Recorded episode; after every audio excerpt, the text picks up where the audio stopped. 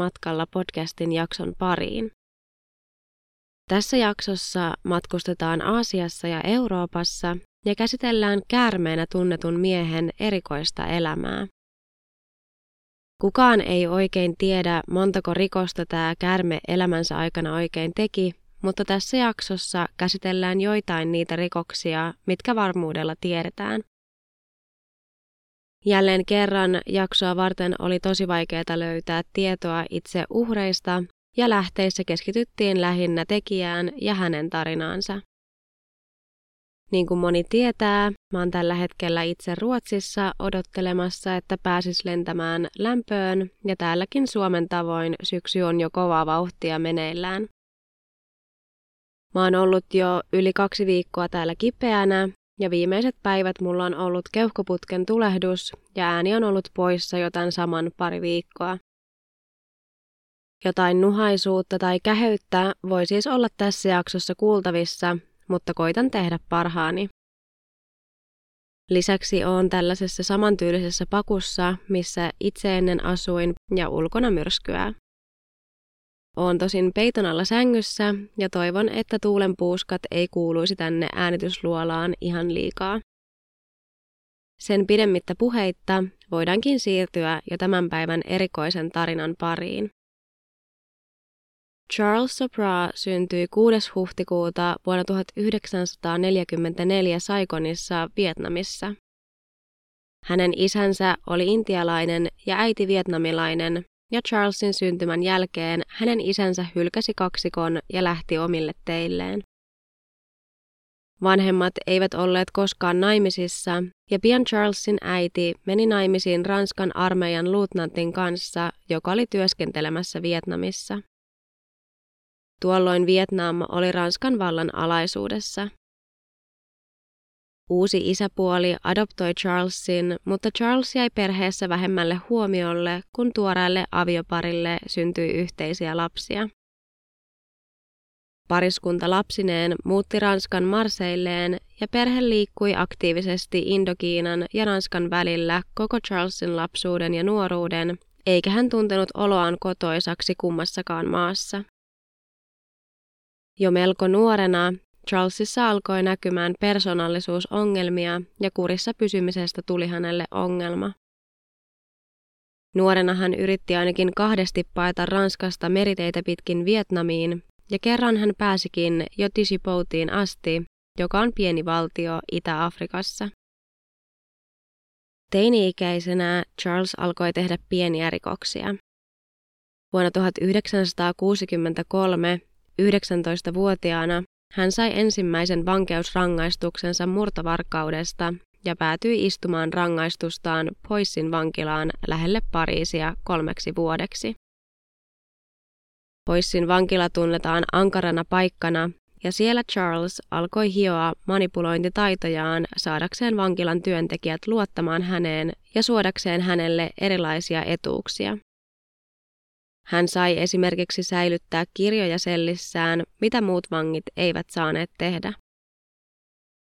Nuorena hän istui vankilassa Ranskan lisäksi myös Afganistanissa ja Intiassa erilaisista pikkurikoksista. Erään vankilakautensa aikana hän tutustui mieheen nimeltä Felix, joka oli vankilassa vapaaehtoinen ja hyvin varakas nuori mies. Vuonna 1969 22-vuotias Charles muutti Felixin luo ja tutustui hänen kauttaan Pariisin eliitin jäseniin, mutta myös rikollisen alamaailman tärkeisiin hahmoihin. Charlesia kuvailtiin komeaksi, viehättäväksi ja täysin häikäilemättömäksi mieheksi. Naiset toistensa perään rakastuivat häneen ja Charles alkoi kerätä rikkauksia useiden murtojen ja huijausten kautta. Hän osasi puhua useita eri kieliä ja tutustui näin helposti uusiin uhreihin. Charles nautti olla huomion keskipisteenä, eikä häntä kiinnostanut, oliko huomio negatiivista vai positiivista. Pian Charles tutustui ranskalaiseen naiseen nimeltä Chantal Compagnoni. Chantal oli kotoisin Pariisista ja hyvin konservatiivisen perheen tytär.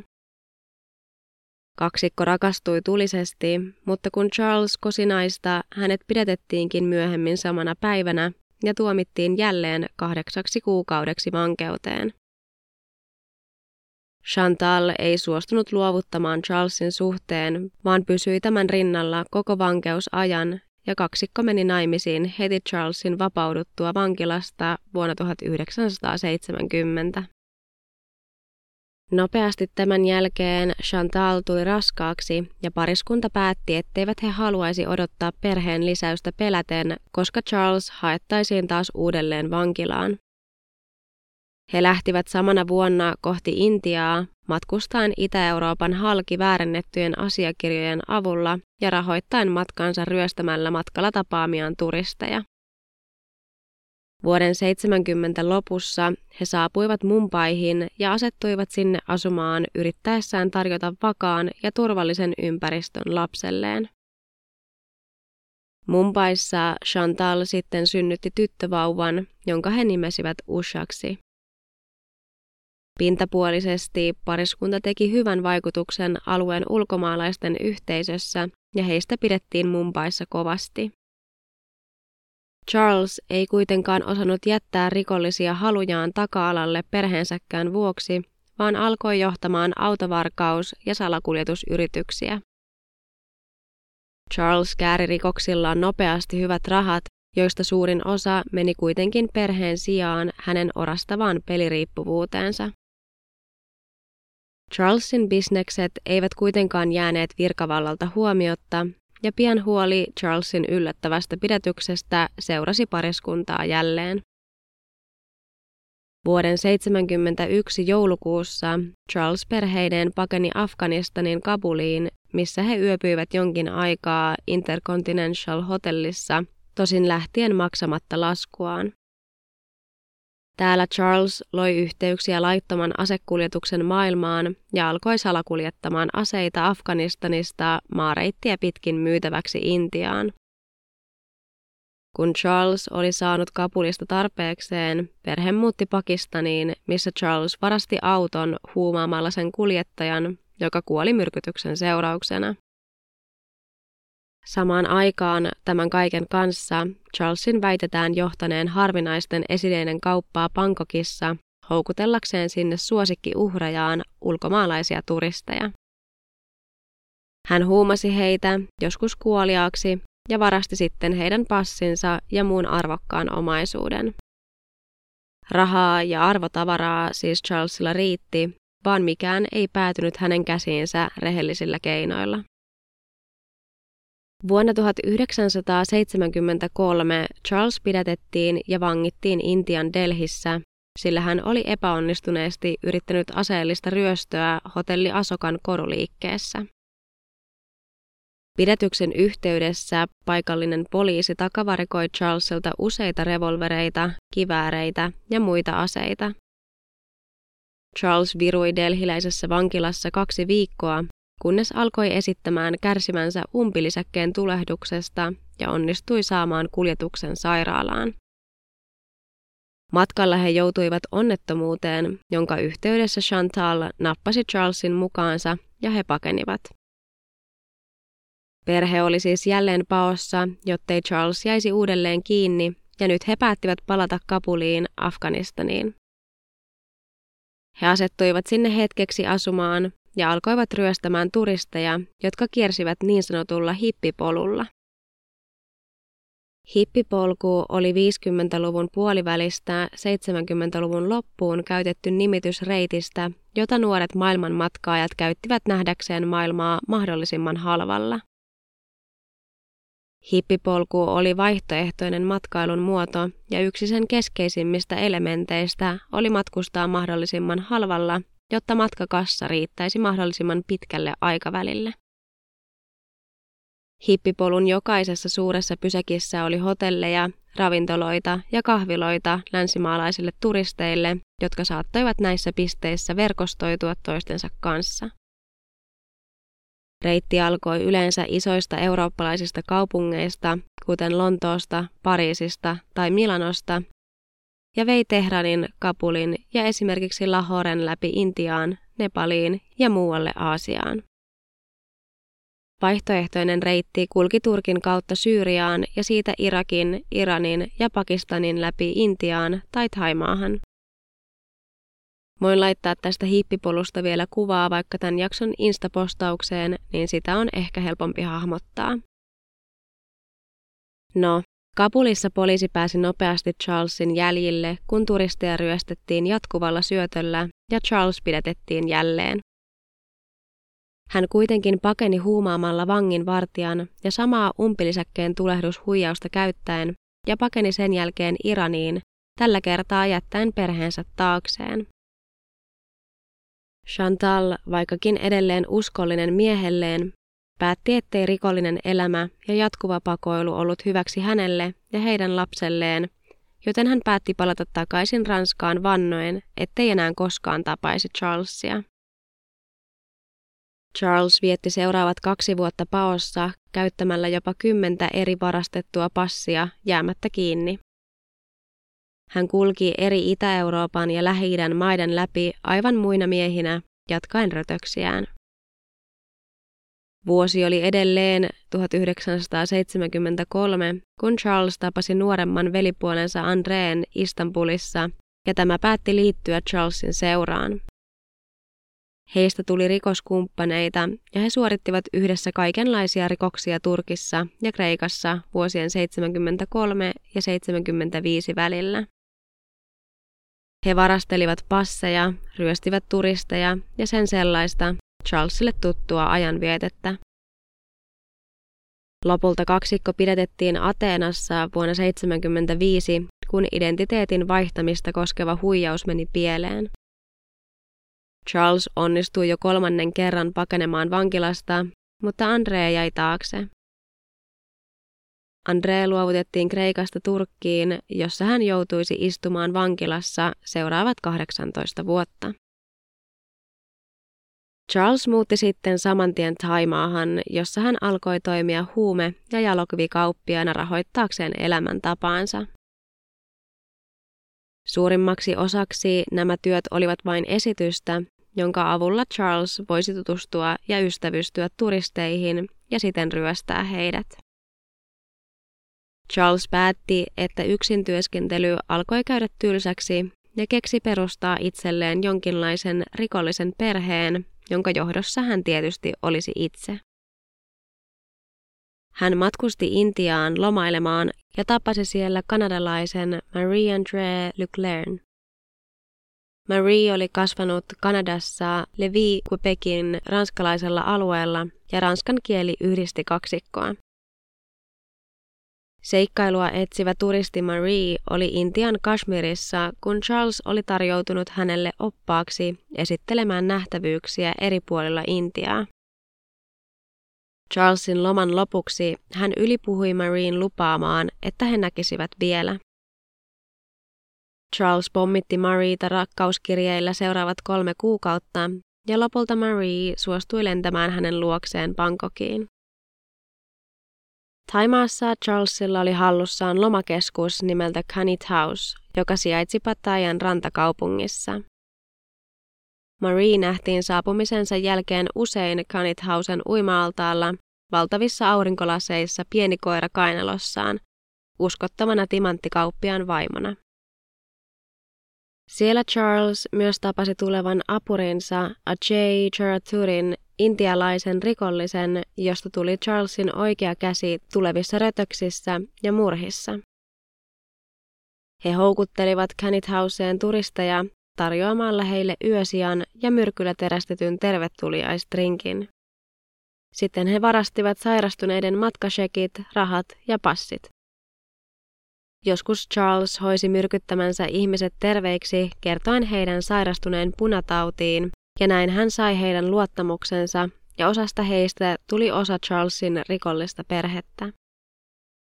Tyypillinen huijaus oli luoda turisteille jokin ongelma, jonka Charles sitten ratkaisi. Uhreilla ei ollut aavistustakaan siitä, että Charles oli heidän kurjuutensa syy, joten he ajattelivat olevansa hänelle velkaa tämän avusta. Yhdessä tapauksessa Charles auttoi kahta entistä ranskalaista poliisia saamaan takaisin heidän kadonneet passinsa jotka Charles oli todellisuudessa itse varastanut.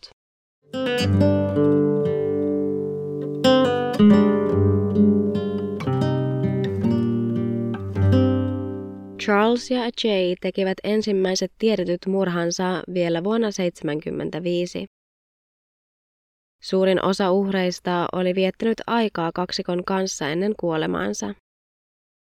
Charles väittää, että suurin osa hänen tekemistään murhista oli tahattomia huumeiden yliannostuksia, mutta tutkijoiden mukaan uhrit olivat uhanneet paljastaa Charlesin tai eivät olleet muuten tälle mieliksi, ja tämä oli Charlesin motiivi murhille. Kaksikon ensimmäinen tiedetty uhri oli nuori amerikkalainen nainen Teresa Knowlton. 21-vuotias Teresa saapui vuoden 1975 aikana Bangkokiin ja oli läpikulkumatkalla. Hänen oli määrä asettua Kopanin luostariin Katmandussa etsimään valaistumista nunnana. Teresa ei kuitenkaan koskaan päässyt Nepaliin asti. Hänen kohtalostaan on kerrottu kaksi erilaista versiota. Ensimmäisen mukaan Charles tapasi Teresan tämän hotellilla ja lähetti apurinsa Jane houkuttelemaan naisen pattajalle viikonlopuksi kuuluisan jalokivikauppiaan Alain Gautierin vieraaksi. Alain oli Charlesin alter ego, jota hän käytti esiintyessään isäntänä allasjuhlissa ja järjestäessään edullisia timanttikauppoja tuleville uhreilleen. Patajalla Ajay ja Charles murhasivat Teresan. Toisen version mukaan Teresa päätyi jotain muuta kautta sattumalta Canit House-majataloon. Charles kuuli Teresan suunnitelmista ryhtyä nunnaksi ja sai naisen ylipuhuttua viettämään elämänsä viimeisen villin illan ennen luostarin lähtemistä. Charles ja Jay ujuttivat myrkkyä naisen trinkkiin ja kuljettivat hänet autolla yön pimeydessä rannalle, jossa he heittivät tajuttavan Teresan mereen. Joka tapauksessa illasta tuli Teresan viimeinen. Paikallinen maanviljelijä löysi Teresan viisi päivää myöhemmin 18. lokakuuta merestä kukalliset pikinit yllään hukkuneena. Myöhemmin suoritettu ruumiin avaus paljasti, että kyseessä oli uintionnettomuuden sijaan murha. Loppuvuodesta Canithauseen saapui nuori turkkilainen mies nimeltä Vitali Hakim. Hän oli kiertelemässä Aasiaa monen muun nuoren tavoin. Samoihin aikoihin Canithauseen saapui hollantilainen opiskelijapariskunta, 29-vuotias Henk Pintanja ja hänen 25-vuotias kihlattunsa Cornelia Hemker. Charles oli tavannut pariskunnan aikaisemmin Hongkongissa ja houkutteli heidät vieraakseen Patajalle. Vitali oli parin saapuessa lähinnä sairasperissä, luulen olevansa punataudin kourissa, mutta todellisuudessa Charles myrkytti Vitalia ja piti tätä sairaana varastaakseen nuoren miehen passin ja rahat. Hieman tämän jälkeen hän alkoi myrkyttää myös hollantilaista pariskuntaa. Hän kertoi parille heidän sairastuneen punatautiin ja laseissa olevan lääkejuomaa, vakuuttaen, että he parantuisivat vielä. Vitali kuoli myrkytykseen pian parin saapumisen jälkeen ja hänen palanut ruumiinsa löydettiin eräältä Pattaajan rannalta läheltä Kanithausea. Henkin ja Cornelian toipuessa väitetystä punataudista Kanithauseen saapui yllättäen Vitalin tyttöystävä Charmaine Carew, joka oli tullut tutkimaan poikaystävänsä äkillistä katoamista. Charmaine tivasi Charlesilta Vitalin olinpaikkaa ja paljastumisen pelossa Charles ja Jay hankkiutuivat ensin eroon mahdollisista todistajista Henkistä ja Corneliasta. Heidän ruumiinsa löydettiin kuristettuina ja poltettuina 16. syyskuuta vuonna 1975. Ruumiinavauksen perusteella nuoret olivat olleet vielä elossa, kun heidät sytytettiin palamaan. Pian tämän jälkeen Vitalin tyttöystävä Charmaine löydettiin hukkuneena yllään samantyyliset pikinit kuin Teresalla oli ollut hukkuessa päällään. Nuoren hollantilaispariskunnan raakamurha oli käännekohta, ja hollantilainen diplomaatti Herman Nippenberg ja hänen vaimonsa Angela alkoivat kerätä todisteita Charlesia vastaan. He tosin tunsivat Charlesin vain nimellä Alain Gautier. Henkin ja Cornelian perheet olivat olleet yhteydessä Taimaan suurlähetystöön, jossa Herman oli töissä, ja he olivat ilmaisseet huolensa kadonneista nuorista. Hermanin avulla rannalta löytyneet ruumiit lopulta tunnistettiin henkiksi ja Corneliaksi 18. joulukuuta vuonna 1975, eli kolme kuukautta ruumiiden löytymisen jälkeen. Tuona samana päivänä Charles ja Marie saapuivat Nepaliin käyttämällä henkin ja Cornelian passeja. Nepalissa Charles ja Marie tapasivat 21. tai 22. päivä joulukuuta kanadalaisen 26-vuotiaan Laurent Carrien ja tämän amerikkalaisen tyttöystävän 29-vuotiaan Connie Bronjigin. Laurent ja Connie murhattiin Charlesin toimesta ilmeisesti Connin hallussa olleiden jalokivien takia, ja heidän palaneet ruumiinsa löydettiin 22. joulukuuta eri paikoista. Heidän ruumiinsa olivat pahoin palaneet ja ruumiin avauksessa todettiin, että kumpaakin oli puukotettu useita kertoja. Tuolloin paikallinen poliisi kyllä kuulusteli Charlesia turistien kuolemasta, mutta koska turistikausi kävi kuumimmillaan, eivät poliisit halunneet turhaa huonoa julkisuutta alueelle, eikä Charlesia vastaan löytynyt fyysisiä todisteita, joten hänet päästettiin menemään. Charles ja Marie palasivat Taimaahan Laurentin ja Conin passeilla ennen kuin heidän ruumiinsa oli ehditty tunnistamaan. Palattuaan takaisin Taimaahan, Charles huomasi, että kolme hänen ranskalaista rikollisen perheen jäsentään olivat alkaneet epäillä häntä murhista löydettyään Housesta kadonneiden nuorien asiakirjoja. Charlesin entiset toverit olivat luovuttaneet löytämänsä asiakirjat paikalliselle poliisille ja paineet sen jälkeen sitten itse Pariisiin. Samaan aikaan Kanithausen naapurit olivat vieneet Hermanille ja Angelalle Kanithausesta joitain löytämiään passeja, myrkkyä ja neuloja, joiden avulla Herman sai lopulta poliisilta luvan tehdä kotietsintä lomakeskukseen. Charles oli kuitenkin ottanut jo jalat alleen ja painut Marine ja Jane kanssa Intiaan. Siellä hän murhasi tutkija Avoni Jacobin saadakseen tämän passin. Charles käytti passia matkustaakseen Marine ja Jane kanssa ensin Singaporeen, sitten takaisin Intiaan ja lopulta maaliskuussa vuonna 1976 taas Bangkokiin, vaikka tiesikin nyt viranomaisten etsivän häntä siellä. Taiman poliisi kuulusteli Charlesin rikollisen perheen jäseniä nuorten katoamisista ja muista rikoksista, mutta heidät kaikki vapautettiin. Lopulta poliisi pääsi kuulustelemaan myös Charlesia, mutta koska mitään raskauttavia todisteita häntäkään vastaan ei löytynyt, oli Charles pakko päästää menemään. Tämän jälkeen poliisit kuulustelivat myös Marita ja Jayta, mutta heitäkään vastaan ei löydetty riittävästi todisteita, joten heidät kaikki vapautettiin. Kuulusteluiden jälkeen Charles kumppaneineen lähti välittömästi Malesiaan.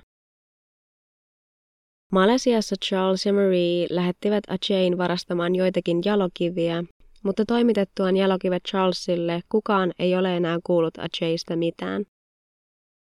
Tähän päivään mennessä Ajayta tai hänen jäänteitään ei ole löydetty.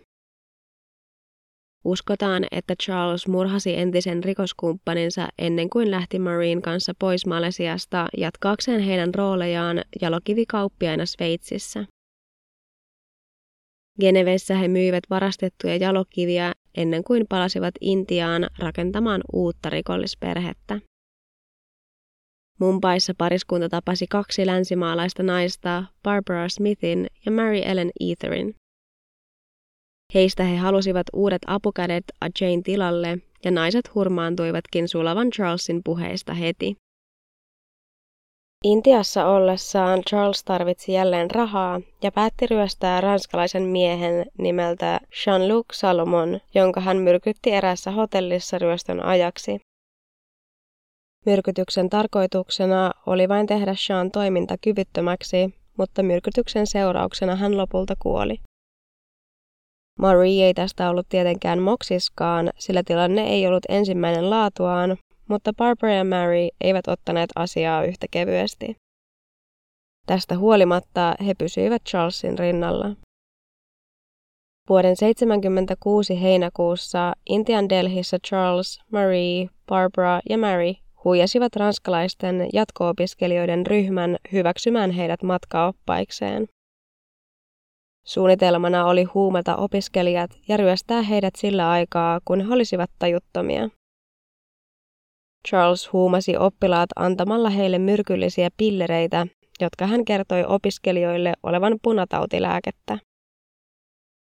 Huume vaikutti nopeammin kuin Charles ja naiset olivat odottaneet, ja oppilaat alkoivat pudota maahan tajuttomina toinen toisensa perään. Kolme oppilasta ehti hoksata, mitä Charles yritti tehdä, ja he ottivat tämän kiinni ja soittivat poliisille. Charles, Marie, Barbara ja Mary otettiin kaikki kiinni ja heitettiin Tiharin vankilaan odottamaan oikeudenkäyntiä. Kuulustelujen aikana Charlesin uudet rikoskumppanit Barbara ja Mary tunnustivat nopeasti ja kertoivat myös, mitä Seanille oli tapahtunut. Charlesia syytettäisiin nyt siis myös murhasta. Tiharin vankila on kuuluisa huonoista oloistaan ja Barbara ja Mary molemmat yrittivät itsemurhaa vankilassa niiden kahden vuoden aikana, kun naiset odottivat omaa oikeudenkäyntiään. Marie kiisti viimeiseen asti tienneensä koskaan mistään mitään, mutta oikeudessa hänet todettiin syylliseksi ranskalaisten opiskelijoiden huumaamiseen ja hänet passitettiin vankilaan. Mä en löytänyt tietoa siitä, millaiset tuomiot Barbara ja Mary saivat, mutta luultavasti samanlaiset kuin Marie. Myös tuomioiden pituus näiden naisten kohdalla jäi mulle epäselväksi. Charlesin oikeudenkäynti alkoi vielä vuoden 1976 aikana Delhissä. Charlesia ei tosin vankilassa olo haitannut, sillä hän oli saapunut sisään vankilaan salakuljettaen sinne jalokiviä kätkettynä ruumiiseensa ja hän saattoi niiden ja hyvien manipulointitaitojensa avulla elää oikein mukavaa elämää kaltereiden takana. Oikeudenkäynnistä hän otti kaiken irti. Kuten jo aikaisemminkin mainitsin, Charles rakasti huomiota, eikä sillä ollut merkitystä, oliko huomio positiivista vai negatiivista. Hän käänsi oikeudenkäynnin valtavaksi spektaakkeliksi, jossa hän palkkasi ja irtisanoi lakimiehiä mielensä mukaan. Hän toi jopa äskettäin vankilasta ehdonalaisen vapautetun velipuolensa Andreen avukseen ja ryhtyi lopulta nälkälakkoon. Pelleily oikeudessa ei auttanut, vaan Charles tuomittiin ensimmäisen asteen murhasta seitsemäksi vuodeksi vankeuteen. Hän säästyi Intian kuoleman rangaistukselta, vaikka syyttäjä taistelikin sen puolesta kovasti. Moni uskoo, että Charles lahjoi itselleen lievemmän tuomion. Charlesin tuomioon lisättiin muista syytteistä vielä viisi vuotta, eli yhteensä Charles joutuisi istumaan intialaisessa vankilassa 12 vuotta. Charles istui tuomionsa pahamaineisessa Tiharin vankilassa, jossa hänen järjestelmällinen lahjonta ja manipulointi saavutti uskomattomat sfäärit. Hän vietti suoranaista luksuselämää vankilassa television ja gourmet parissa, ystävystyessään sekä vankilan vartioiden että muiden vankien kanssa. Hän nautti myös hyvästä viinistä, jonka lisäksi hänellä oli käytössään kirjoituskone, jääkaappi, suuri kirjasto ja jopa huumeita. Kerrotaan myös, että Charlesilla oli sellissään orava, jonka hän oli kesyttänyt lemmikikseen. Charles piti vankilan virkamiehet peloissaan uhkaamalla nostaa heitä vastaan vetoomuksia Delhin korkeimpaan oikeuteen pienimmistäkin asioista, jotka eivät miellyttäneet häntä. Hän myös liittoutui Vipin Jackin ja Sunil Patran kanssa, jotka istuivat samassa vankilassa ja jotka oltiin pidätetty Delhin ensimmäisestä suuresta pankkiryöstöstä vuonna 1973, eli muutamaa vuotta aikaisemmin. Ryhmä pelotteli muita vankeja, mutta myös kannusti heitä usein jättämään vetoomuksia vankilan virkamiehiä vastaan, jos epäkohtia huomattaisiin.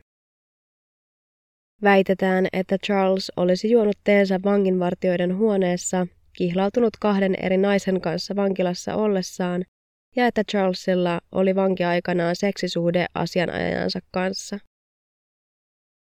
Charles käyttäytyi kaikin tavoin ikään kuin olisi omistanut koko Tiharin vankilan. Hän antoi myös haastatteluja länsimaisille kirjailijoille ja toimittajille, kuten Oslehden Richard Nevillelle vuonna 1977 ja Alan Dawsonille vuonna 1984.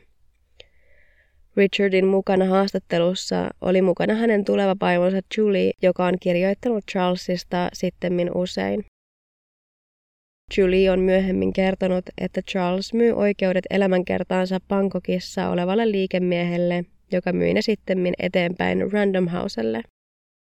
Richardin hippipolkuyhteyksien vuoksi Random House päätti ottaa tähän yhteyttä ja tarjota sopimusta lähteä Delhiin haastattelemaan Charlesia, vaikka Richardilla tai Juliella ei kummallakaan ollut juuri kokemusta rikosten raportoinnista. Tiharin vankilassa vierailu oli Richardin ja Julin mielestä kammottava kokemus, kun Charlesin kätyrit vahtivat heitä jokaisesta suunnasta ja järjestivät kaikki tapaamisiin liittyvät asiat. Haastatteluissa Charles kertoi avoimesti tekemistään rikoksista ja murhista pariskunnalle. Julie on kertonut olleensa erittäin helpottunut, kun heidän tehtävänsä oli ohi ja he pääsivät lähtemään pois Delhistä. Kun Richard ja Julie julkaisivat Charlesista kertovan kirjan vuonna 1979, Charles väitti kaiken olleen valetta ja sanoi, että oli kertonut tarinat vain kostona länsimaiselle imperialismille, joka vallitsi Aasiassa. Vuonna 1977 Taimaa antoi Charlesista pidätysmääräyksen, joka olisi voimassa seuraavat 20 vuotta. Taimaassa Charles haluttiin vastuuseen Canit Housessa tapahtuneista murhista ja häntä etsittiin siellä aktiivisesti poliisin, Interpolin ja Hermanin yhteistyössä. Tämä huolestutti Charlesia, sillä hänelle oli annettu vain 12 vuoden vankeusrangaistus Intiassa edellisenä vuonna, ja jos hänestä oli kansainvälinen pidätysmääräys, hänet luovutettaisiin 11 vuoden päästä Taimaahan, jossa häntä kaikella todennäköisyydellä odottaisi kuolemantuomio. Charles teki siis suunnitelman, että hän pakenisi vankilasta, jäisi tahallaan kiinni ja saisi näin hieman lisävuosia tuomionsa, jotta taimaalainen pidätysmääräys ehtisi umpeutua ennen hänen vapautumistaan.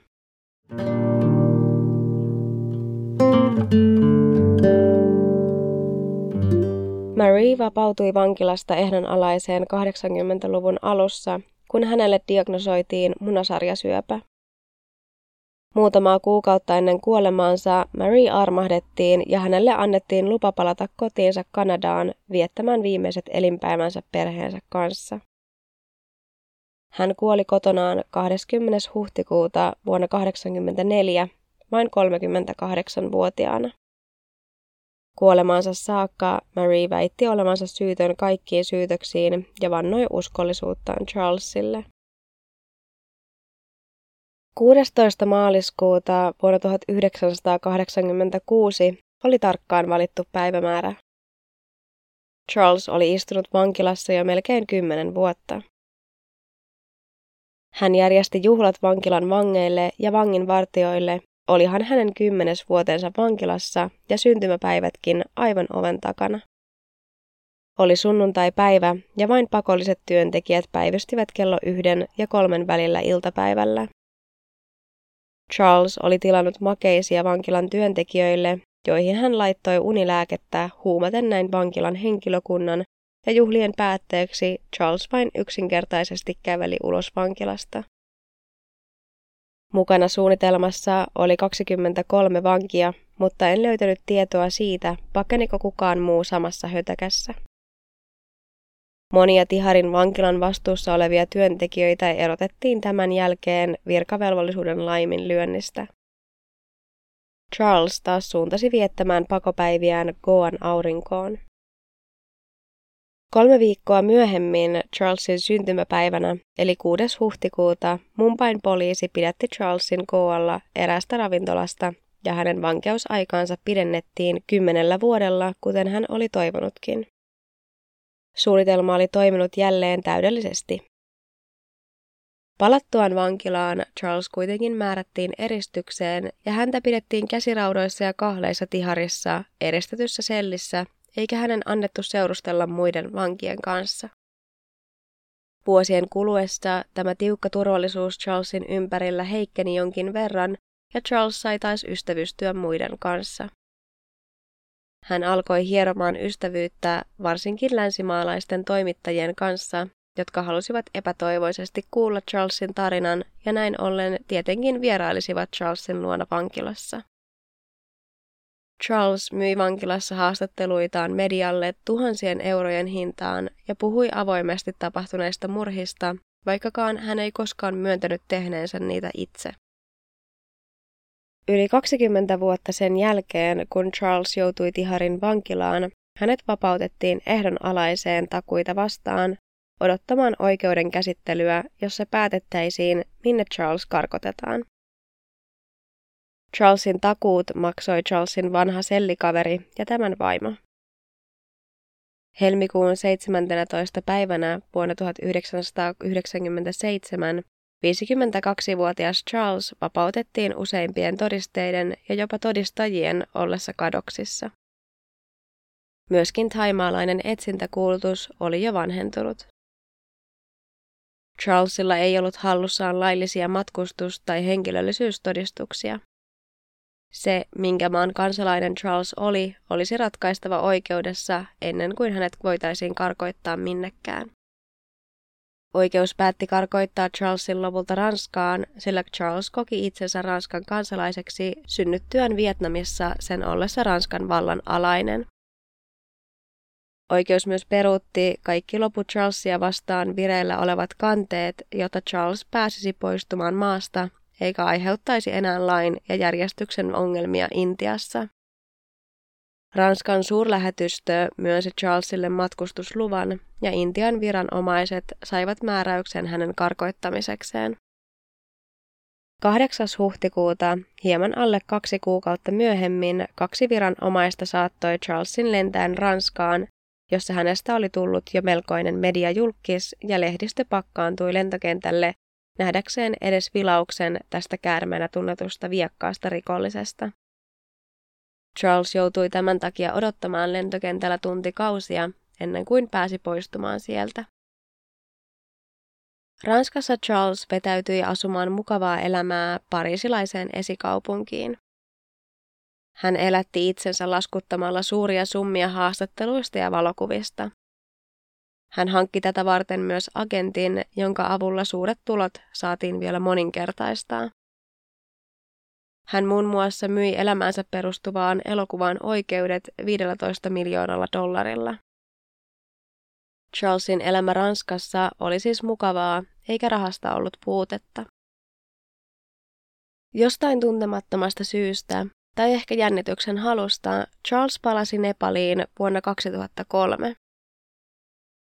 Nepali oli yksi harvoista maista, jossa hänet voitiin edelleen pidättää ja jossa viranomaiset etsivät Charlesia edelleen innokkaasti.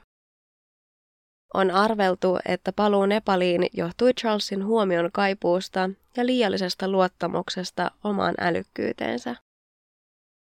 Nepalissa eräs toimittaja huomasi Charlesin kasinolla Jakan Jeti-hotellissa Katmandussa ensimmäinen syyskuuta ja päätti alkaa seuraamaan tätä.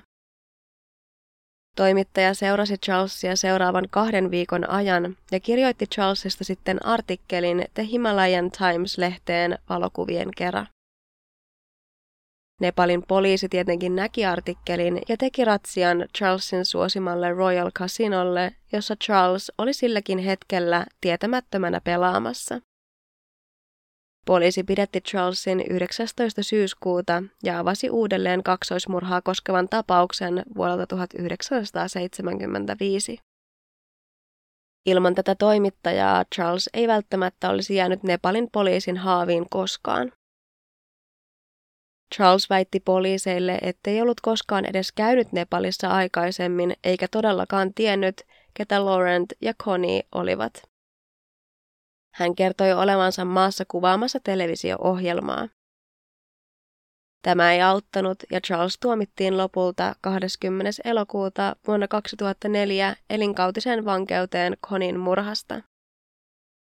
Suurin osa Charlesia vastaan tässä tapauksessa käytetyistä todisteista tuli Hermanilta ja hänen vaimoltaan Angelalta, jotka olivat keränneet todisteita Charlesia vastaan hollantilaisen pariskunnan ja muiden ihmisten murhista jo lähes 30 vuoden ajan. Charlesin oikeudenkäynnistä tuli jälleen varsinainen mediasirkus, kun Charles kiisti sen aikana jyrkästi syyllisyytensä ja kihlautui sitten tuomion jälkeen asianajajansa 20-vuotiaan tyttären Nihitan kanssa. Ikäeroa parilla oli siis yli 40 vuotta. Nihita on kertonut julkisuuteen, että Charlesin katse ja silmät olivat lumoavat ja että hänen ranskalainen charminsa oli tehnyt nuoreen naiseen syvän vaikutuksen. Hän myöskin uskoo edelleen Charlesin olevan syytön. Tuomion jälkeen Charles valitti tuomiostaan usein, väittäen, että hänet tuomittiin kokonaan ilman oikeudenkäyntiä. Syyskuun lopussa vuonna 2004 Chantal, Charlesin ensimmäinen vaimo, nosti kanteen Euroopan ihmisoikeustuomioistuimeen Ranskan hallitusta vastaan, sillä se ei ollut suostunut tarjoamaan Charlesille laillista apua Nepaliin.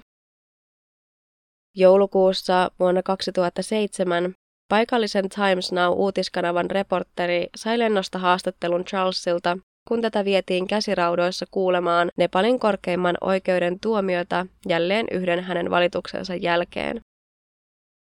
Charles esiintyi haastattelussa rauhallisesti ja sanoi uskovansa, että korkein oikeus antaa kyllä oikeuden toteutua.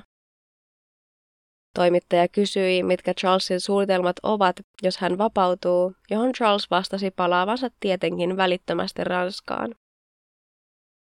Oikeus hylkäsi Charlesin valituksen myöhemmin samana päivänä ja hän jäi vankilaan suorittamaan elinkautistaan.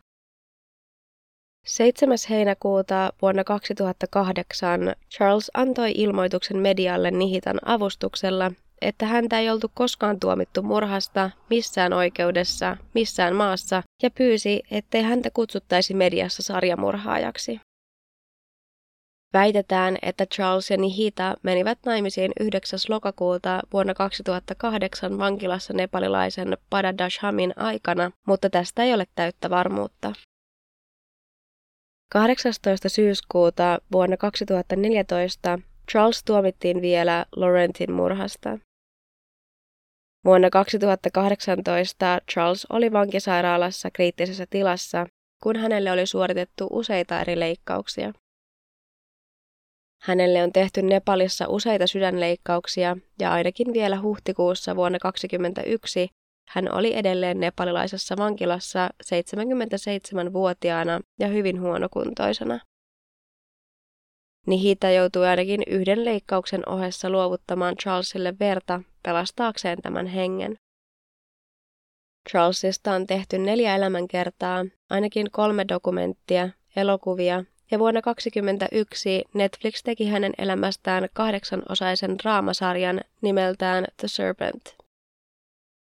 Vaikka Charlesin onkin myöhemmin uskottu olevan psykopaatti, Murhien motiivit poikkesivat useimpien muiden sarjamurhaajien motiiveista. Häntä ei näyttänyt ohjaavan syvän juurtuneet väkivaltaiset impulssit tai kieroutuneet seksuaaliset fantasiat, vaan pikemminkin tarve löytää valmis ja helppo rahoitus omituiselle elämäntyylilleen. Joidenkin mielestä tämä tekee Charlesista vain entistä kylmäsydämisemmän. Uskotaan, että Charles murhasi ainakin 20 turistia Etelä- ja Kaakkois-Aasiassa, joista 14 Thaimaassa. Uskotaan, että hänellä olisi ainakin 12 uhria, mutta tuskin enempää kuin 25. Jaksossa esitellyt uhrit ovat sellaisia, joiden voidaan todistaa liittyvän Charlesiin. Kun Charlesin Bangkokin asunto tutkittiin poliisien toimesta, sieltä löytyi monien muidenkin kuin jaksossa mainittujen uhrien passeja ja ajokortteja. Uskotaan siis, että Charles on murhannut ainakin osan heistä. Siinä olikin sitten kaikki, mitä mulla oli tästä tapauksesta kerrottavaa. Aika paljon joutui tiivistämään ja jättämään pois, koska Charles kerkesi vuodessakin jo puuhaamaan enemmän, mitä tavallinen ihminen tekee kymmenessä vuodessa. Murhiin ei päästy tässä jaksossa syventyvään mun mielestä kauhean hyvin, koska niistä tai niiden uhreista löytyi niin vähän tietoa, niin kuin jakson alussa jo mainitsinkin. Toivottavasti tykkäsitte silti tällaisesta vähän erilaisesta jaksosta. Meikäläinen on tosiaan vielä jumissa täällä Ruotsissa, mutta toivottavasti pääsisi täältä lähtemään Aasiaan mahdollisimman pian ja parantuisin tästä kröhästä. Laitan tuttuun tapaan jaksoon liittyviä kuvia podin Instaan, mikä löytyy nimimerkillä Murhamatkalla podcast. Muista myös ottaa tämä podi seurantaan siellä, missä ikinä tätä kuunteletkaan. Saapa nähdä, minkälainen murha matkalla tulee vastaan seuraavaksi. Siihen asti, moi moi! you